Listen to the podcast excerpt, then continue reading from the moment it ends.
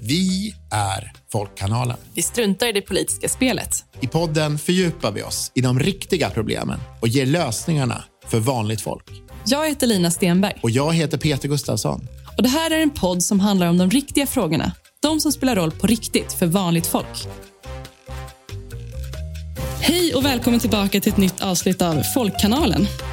Och idag ska vi prata om det förvärrade säkerhetsläget, om Nato och om SDs roll i allt det här. Med oss för att diskutera detta har vi Anders Lindberg som är politisk redaktör på Aftonbladet. Välkommen. Tackar. Först, hur skulle du beskriva Sveriges säkerhetsläge just nu? Jag skulle säga att Sveriges säkerhetsläge antagligen är sämre än det har varit på väldigt många år. Man brukar ju prata om att det är det värsta säkerhetsläget som har funnits egentligen sedan andra världskriget. Det har ju hänt några saker sedan dess. Vi hade en, en rysk ubåt som gick eh, på grund i, i, i skärgården, Blekinge skärgård. Vi har haft nedskjutningen av den här DC-3. Det är några sådana tillfällen när så att säga, kalla kriget blev varmt. Eh, men om man tittar på säkerhetsläget som helhet, vad som kan hända, hur stora riskerna Nej. Eh, då skulle jag säga att det, det, är det sämsta läget som vi har haft sedan andra världskriget. Och Det är också det läge som är mest osäkert sedan andra världskriget. Så det är en extremt komplicerad situation. Både politiskt, militärt, eh, diplomatiskt. Och här har ju koranbränningarna haft en stor roll. Eh, hur skulle du liksom beskriva eh, allvaret i den här situationen och sett reaktionerna internationellt och vilka konsekvenserna kan bli på sikt? Jag skulle säga att det finns två plan i detta. Det ena planet är kriget i Ukraina eh, och Putins anfall eh, eh, förra året på, på Ukraina. Och Den sätter en ram både för hur ekonomin utvecklas, vilket skapar otroliga spänningar i många europeiska länder, bland annat Sverige Eh, det påverkas av detta. Eh, men det skapar också en miljö där påverkansoperationer, cyberattacker, eh, olika former av politiska angrepp, diplomatiska politiska angrepp på Sverige sker hela tiden. Så man skulle kunna säga att vi i och med kriget övergick till en form av gråzon, även om militärer hatar när man säger gråzon, för de säger att det finns ingen gråzon, men, men, men det gör det. Och det här finns en gråzon mellan så militärt, civilt, eh, krig och fred som vi lever i. Eh, och, och i ljuset av det det så är de här koranbränningarna, skulle jag säga, ett säkerhetshot eh, mot nationell säkerhet i form av att det kan påverka till exempel regering och riksdag, vilka beslut man vågar fatta. Eh, det kan påverka lagstiftning i Sverige. Det kan, kan förändra massa saker genom hot om våld. Eh, men också rent konkret, det har skapat en situation där eh, människor var rädda för att gå på Pride eller eh, damlandslaget ställde in firandet när de kom tillbaka till exempel. Så det påverkar otroligt mycket i, i högsta grad. Men, men ramen, det är det här försämrade säkerhetsläget som på något sätt präglar då den här gråzonen. Sen är det ju så att vi har ju då Sverigedemokraterna som ju genom att dels eh, sätta igång de här koranbränningarna en gång i tiden om man går tillbaka till, till förra våren. Men sen också fortsätter argumentera för att det här är en fråga om yttrandefrihet, att det är, att det är rätt att bränna koraner. Bränn hundra till, sa, sa Jomshof. Eh, och, och det är klart att det i sig också blir ett säkerhetshot. Kan man säga att det är någons fel att vi har hamnat här? Alltså, och vilket ansvar har regeringen och då just SD som du nämner? Jag skulle säga att, att en, en, säkerhetsläge är ju lite som en, en, en så att förändring i atmosfären eller skillnaden mellan vinter och, och höst. Eh, det, det, är absolut så att vissa aktörer har påverkat. Eh, Sverigedemokraterna har skapat situationen med koranbränningarna och skapat den säkerhetskrisen. Hade inte Sverigedemokraterna släpat hit Paludan eh, hade inte Sverigedemokraternas medlem som nu springer runt och bränner koraner, bränt koraner. Hade inte Jomshof sagt bränn hundra till och pratat massa strunt om, om, om profeten Muhammed precis mitt i krisen eh, så hade vi inte haft den situationen vi har. Så SD har gjort oss till terroristernas mål, väldigt konkret. Men det hade å andra sidan inte hänt utan påverkansoperationer, utan den här gråzonen. Så att SD har skapat en sårbarhet men andra utnyttjar den. Under valrörelsen var vi ju många som sa att SD är ett säkerhetshot. Men då var ju diskussionen väldigt mycket relationen till Ryssland. Man säger att vi, vi underskattade vilket hot SD skulle kunna utgöra. Eller vi, vi, vi såg inte hela bilden. Alltså jag skulle säga att SD har inte ändrat sig. Eh, jag skulle säga att när, när eh, regeringen plockar ombord SD, då plockar man ombord en hel, ett helt koncept, en hel historia. Eh, Richard Jomshof har aldrig varit särskilt förtjust i islam. Man kan gå tillbaka till när han skrev SD-Kuriren, deras partitidning, en gång i tiden och läsa i princip samma konspirationsteorier där som nu ledande sverigedemokrater sprider. Detta detta var ingen nyhet. Det var inte överraskande. Och Jag tror att lite är det så här att vi blir hela tiden nu överraskade av saker som vi egentligen visste skulle hända. Jag satt igår, när vi spelar in detta, så satt jag igår i TV4 och debatterade om angiverilagar. Om någon för två år sedan hade sagt till mig du kommer att sitta i tv och argumentera om Sverige ska införa angiverilagar så hade jag inte trott på det. Men någonstans i bakhuvudet så vet jag ju. Det är så här den här typen av partier gör. Så att vi blir förvånade lite i onödan eh, när såna här saker händer. Men vad är det då för avsikter som Sverigedemokraterna har med det här? Varför vill man göra så här och vad, vad har man för mål? Det finns ju två plan i svaret på den frågan. Det korta svaret är att man vill provocera, man vill skapa en situation som gör att man kan få lättare fram sina frågor. Det finns en, en väldigt bra eller väldigt intressant text som, som Kent Ekeroth, som ju är, är eh, en idag kommun, eller regionpolitiker i Dalarna, men tidigare ledande sverigedemokrat skrev i, i Samhällsnytt, den här, den här eh, liksom, mm, kan man säga, Palludans talspråk, tal, språkrör i Sverige mycket. Eh, och han skrev att SD borde vara tacksamma för Paludans koranbränningar. För det var det som gjorde att man fick upp SDs frågor i valrörelsen. Så det är liksom det korta svaret. Men det långa svaret som är lite mer otäckt, det är att eh, sen ungefär 30 år tillbaka i tiden finns en rörelse inom extremhögern som kallas för accelerationism. Accelerationism betyder, och det här går tillbaka på liksom en slags vänsterteori om att om det blir riktigt överjävligt så kommer folk att göra revolution, man kommer att se sanningen och man kommer då omstörta samhället. Den högerextrema accelerationismen den uppstår så att säga, som en följd av så här Rotarmé-fraktion, Röda brigaderna som jag hade den här idén. Eh, uppstår på 80-talet och på 90-talet i form av så här, litteratur, väldigt mycket litteratur som handlar om hur man med små terrordåd skapar en konflikt mellan de svarta och vita i USA. Man får ett raskrig, detta vinns av de vita och sen tar de vita över. på 2010-talet så blev det här en slags mainstream inom extremhögern. Och väldigt många av de här fallen kan man säga som, som, som har varit terrordåd, alltså Christchurch, Breivik, eh, alla de där de har en koppling till dels den här konspirationsteorin om att muslimer ska ersätta eh, alla i, i västerlandet då, eh, och dels den här accelerationismen med små terrordåd, med ökad konfliktnivå, med ökad polarisering så skapar man sig en grogrund för att extremhögern ska få igenom sina åsikter. Och Den här finns också i SD, i SDs samtal. Och om ni såg förra veckan när vi spelar in detta så kom det en mätning från DN som visade att SD hade inte gått ner Eh, under de här kriserna. Och Då bekräftas så att säga den här teorin att skapar man bara tillräcklig polarisering då inser folk hotet från islam och då kommer de att få sin vilja fram.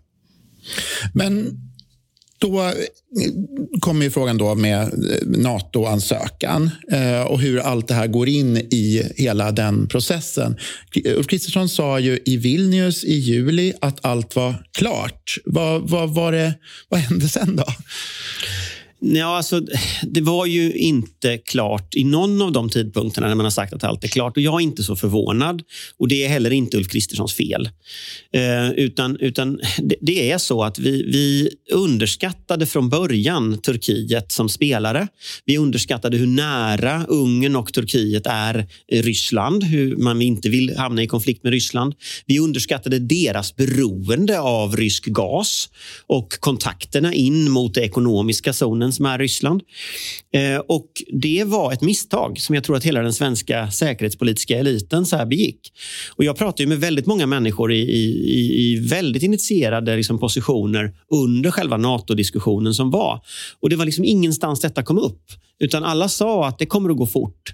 Jag intervjuade på Folk och Försvar eh, för, för förra vändan eh, Pekka Haavisto, som ju då, då, dåvarande finsk utrikesminister, som sa att Finland kommer aldrig att gå med utan Sverige till oss i podden. Så att liksom, vi har som vår, så här, våran förståelse av verkligheten och verkligheten var två olika saker. Eh, jag tror vi kommer återigen att få höra varianter på temat nu är det löst, trots att det inte är löst. Men jag skulle inte säga att detta i första hand är Ulf Kristersson, utan detta är i första hand en kollektiv naivitet från svensk sida. Eh, och nu kom liksom storpolitiken ikapp oss här och det var inte så kul. Ja, jag tänker på att eh, någonstans så kanske det här också finns en avsikt hos Sverigedemokraterna. Alltså, eller, eller, ser du det? Vill Sverigedemokraterna att den här processen med Nato ska bli fördröjd? Och finns det därmed liksom, ja, men intentioner med att ja, röra till det Eh, I jag, jag tror att det finns intentioner av att röra till det i meningen som jag sa förut. Den här liksom accelerationistiska idén om att om det blir tillräckligt mycket bråk så kommer folk att inse liksom hotet från islam och islamister. och så. Och Vi kan ju se också nu hur delar av vänstern har tappat huvudet och börjat prata om yttre, att liksom, bo, bokbål är yttrandefrihet. Vi ser hur liberaler, som normalt sett är ganska vettiga människor, helt har låst sig och tänker att liksom, ja, men om hets mot folkgrupp är att bränna en koran, då har vi ingen yttrandefrihet längre. Så det är klart att nu har ju så att säga, fascismen ändå fått två kompisar som de inte hade innan. Eh, och Jag skulle säga att det är lite av nyttiga idioter när man inte förstår att, liksom, att bränna en koran framför en moské, inlindad i bacon, på en muslimsk högtid är yttrandefrihet. Då har man liksom då har man bommat någonting. Eh, så, så, det skulle jag säga, där finns det. Däremot NATO-ansökan, nej. Jag tror att SD, jag tror att NATO-ansökan är collateral damage. Jag tror SD skiter i den. Eh, däremot tror jag inte Moderaterna skiter i den. Eh, och Moderaterna hamnar ju på pottkanten av, av när SD agerar på det här sättet. Så är det ju. Men vad måste det till för att Moderaterna ska liksom hamna i ett läge att de måste välja mellan Sverigedemokraterna och eh, liksom att få Sverige att fungera? Hur, hur, vad, väljer, vad väljer Moderaterna i ett skarpt läge? Jag tror inte Moderaterna tänker så. Eh, jag tror att Moderaterna tänker så här. Moderaterna ser regeringskansliet. De har suttit där förut, de har erfarenhet av hur det fungerar. De vet att regeringskansliet är otroligt svårstyrt. De vet att svenska myndigheter är lite som att valla katter. Det går inte. Sen har de 300 kommuner och 21 regioner som de ska styra, vilket inte heller går, för det har aldrig gått förut. Och Sen har de lovat hur mycket som helst inför valet. Så Mellan de där två sakerna så kommer Moderaterna att försöka göra det de alltid försöker med, nämligen stärka kontrollen. De behöver kontrollera bättre kommuner och regioner, de behöver kontrollera bättre myndigheter, de behöver kontrollera bättre regeringskansliet. Och Den här idén om att få kontroll, det är snarare den som Sverigedemokraterna stör. Att Sverigedemokraterna hetsar mot muslimer, det skiter de i. Eh, men däremot så stör det ju Moderaternas kontroll av liksom Sverige. Och Det i sin tur gör att de inte kan leverera på sina vallöften. Så jag tror det vi kommer att se det är Moderaterna som försöker ta kontroll över olika saker. Och vi såg nu i dagarna här till exempel så har det kommit ett förslag internt i regeringskansliet där, där statsrådsberedningen, alltså den kansliet som statsministern har, det ska svälla jättemycket och bli ännu större än vad det är. Och eh, då det, konsekvensen av det kommer att bli att alla andra ministrar kommer att vilja ha ännu fler tjänstemän. Och Det här vet vi av tradition, att när borgare sitter vid makten då blir det fler politiska tjänstemän. Därför att de vill ha den här kontrollen och styra. Så, så jag tror det är snarare det vi ser än, än någonting annat. Och SD pajar ju det då genom att eh, bränna koraner lagom utanför Erdogan och sådär. Eh, men jag tror inte att de kommer att bry sig i sak om muslimer. Nej. Men apropå kontroll då. Hela den här NATO-processen, det är ganska uppenbart att eh, Ulf Kristersson och Moderaterna inte kan styra den. Eh, och Speciellt inte då med koranbränningarna och ja, Sverigedemokraterna som ju ja, inte har någonting mot koranbränningar och till och med tycker att det fyller en funktion. Um, ser du att det finns en risk att vi faktiskt inte får det här NATO-medlemskapet innan nästa val och liksom hur, hur det här, alltså vad det ja, Alltså bara den här upplevelsen av att, att Moderaterna faktiskt inte alls kontrollerar det här så himla väl, hur det kan påverka väljarnas syn på Moderaternas kompetens. Alltså jag tror ju att, som jag sa, den här bilden av att ha kontroll är väldigt viktig för Moderaterna. Det är väldigt viktigt för ett regeringsparti. Jag upplever att de flesta människor idag inte tycker att de har kontroll. Eh, det, det snurrade en bild på Twitter för någon vecka sedan. Då hade det kommit två flashar från Aftonbladet samtidigt. Den ena var att kronan var lägst typ än jag vet inte, någonsin. Och det andra var att bensinpriset var högst än någonsin. Och jag menar, sitter vi i situationen där bensin, diesel går väl på 25 spänn i, i pratande stund. Eh, bensinen är högre i pris än i valet. Matpriserna går upp igen. De, de gick upp 20 procent hittills. Nu ska de gå upp igen ytterligare. Och vi har en klimateffekt eh, som, som gör att det kommer att bli ännu dyrare med såna här varor som potatis och lök och sånt där. Samtidigt har man avvecklat klimatpolitiken. Det är klart att känslan av vem som har kontroll eh, är ju liksom att ingen har kontroll, att allt flyter. Och det kommer de att förlora på. Kommer NATO-ansökan att dra ut på tiden? Alltså det mesta tyder ju på, som det ser ut just nu, att NATO-ansökan handlar om när Turkiet får alla andra saker Turkiet vill ha av alla andra. Och Jag undrar om inte lite Nato är uttömt för Erdogans del som, eh, som liksom spelkort. Det finns en möjlighet att få flygplan från Amerika. Det finns en, ett Europa som ändå vill samtala med Turkiet. Eh, det finns den här veteexporten som man har samtalat med, med, med, med, Putin. Alltså det finns inte så mycket att ha det här till. Valet har varit i Turkiet. Så jag skulle tro, om jag får gissa, så tror jag att när det turkiska parlamentet samlas igen så kommer efter vissa eftergifter och efter något mer tjafs så kommer Sverige få vara med. Eh, det är min gissning just nu. Men, men eh, många gissar på att det blir 2024 eh, istället. Så att, jag menar, men min gissning är att när det turkiska parlamentet samlas, då tror jag faktiskt att det löser sig. Ja, det återstår att se alltså. Men återigen till det här med säkerhetsläget här i Sverige. Då. Alltså, med den här ganska eh, vad ska man säga, nyckfulla stödpartiet eh, som man har, Sverigedemokraterna. Eh, hur, hur kan Kristersson hålla ihop det här? Hur kan han se till att Sverige blir så säkert som möjligt? Vad, vad, vad behöver han göra? Jag tror inte han kan det. Jag tror det tåget har gått. Jag tror att vi har nu hamnat i ett läge där den här regeringen är lite som regeringen Bildt var. Och regeringen Carl Bildt satt ju mellan 91 och 94 och under det, sitt första och andra år så brände de av jättemycket reformer. Ekonomin kraschade, vi fick 500 ränta i Sverige. Eh, de blev avsatta i valet 94 och det blev inte omvald några borgare i Sverige på 12 års tid. Eh, det var det som hände med regeringen Bildt. Och jag upplever att den här regeringen lite håller på att göra samma sak. Man bränner liksom allt. Eh, så. Och nu ska man då i budgeten i höst säga den enda liksom, åtgärd man har lovat är en stor skattesänkning för höginkomsttagare. Och Jag tror det är så feltajmat i var svenska folket är. Så jag tror att det, det är svårt. Och Tittar vi på säkerhetsläget, han har haft tre kriser att hantera. Han hade liksom eh, den här eh, NATO-krisen, den har han sjabblat bort. Han, hade den här kostnadskrisen som, som eh, ändå man får säga att det är både med mat, och med bensin, och med diesel och med allting. El till exempel. Den har han sjabblat bort. Han har inte fått några banker att hålla igen sina räntemarginaler. Han har inte fått matjättarna att hålla igen. Alltså, elpriserna bara skyhögt går uppåt och så vidare. Han har sjabblat bort kostnadskrisen och nu har vi en säkerhetskris. Och den är, den är grunden av vad, som är, vad det är att vara regering. Och den håller han på att sjabbla bort för att hålla Richard Jomshof om ryggen. Och jag tror att summan av de tre kriserna, det är sönderregerad. På samma sätt som, som, som Bildt blev sönderregerad. Och jag tycker han ser ut att vara på hög fart, på rakt på väg in i det där. Eh, så jag tror inte att det går. Jag tror att vi kommer att här, linka oss fram resten av mandatperioden. Och Det enda vi ska hoppas på är att det inte sker ett terrordåd. För att det är inte alls osannolikt med det här liksom läget som man nu har skapat. Och grejen är så här, den här krisen, den här säkerhetskrisen, korankrisen, den var helt onödig. Hade man inte börjat elda koraner runt om i Stockholm, eh, då hade detta inte hänt. Hade liksom Jomshof stängt av sitt Twitterkonto, då hade vi inte suttit i den här situationen där vi gör. Och nu gör vi det och det är deras ansvar. Och om det nu skulle hända någonting, då kan det hamna riktigt illa ut för svensk politik. Mm. Om man då tittar på oppositionen. Um, och vad, vad ska den göra? Nu mm, har vi i talande stund så har det kommit lite utspel från Socialdemokraterna om, om vad man ska göra. Vad kan oppositionen göra i ett sånt här läge? Alltså, Socialdemokraterna är en konstig mekanism. Alltså, det är ett konstigt djur i såna här situationer. Därför att när opinionssiffrorna går upp, då får man alltid idén att ja, men då går allting bra, så då gör vi ingenting.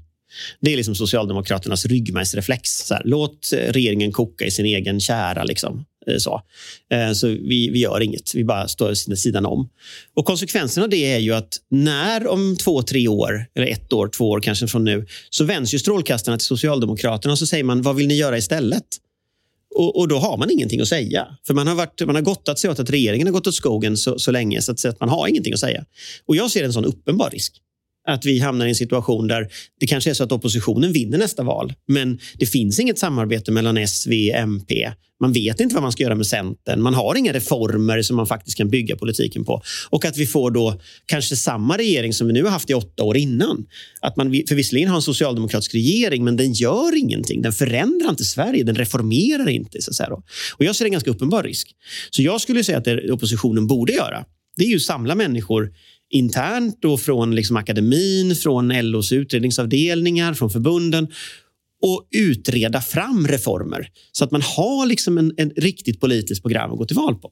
Och just nu har man 11 arbetsgrupper som den socialdemokratiska partistyrelsen har tillsatt. Och det som det säger mig är att har man 11 grupper som man ska prioritera, då har man ingen prioritering. Så, så, så jag säger ju snarare att liksom, gå tillbaka till liksom verktygslådan, ta fram riktiga reformer som är finansierade, möjliga att göra. Och så, så att man har ett valprogram. Så när den här kameran, liksom, strålkastaren om ett par år vänds och man frågar vad vill ni göra? Ja, då ska man kunna lägga upp på bordet, det här vill vi göra, det här vill vi göra, det här vill vi göra. Och då har man liksom ett case. Så det skulle jag säga. Just nu ser jag inga tecken på detta.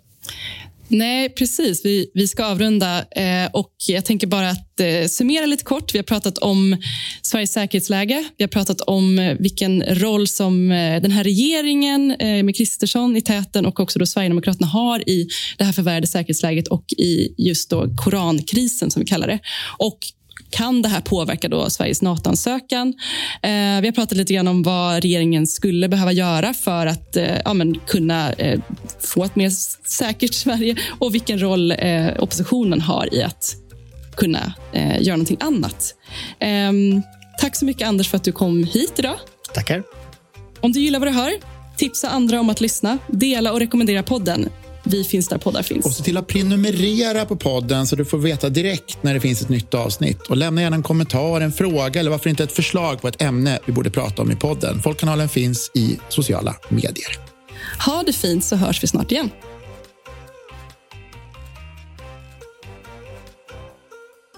Du har lyssnat på Folkkanalen, en podd för vanligt folk. Folkkanalen görs av Lina Stenberg och Peter Gustafsson. Och vi finns där poddar finns.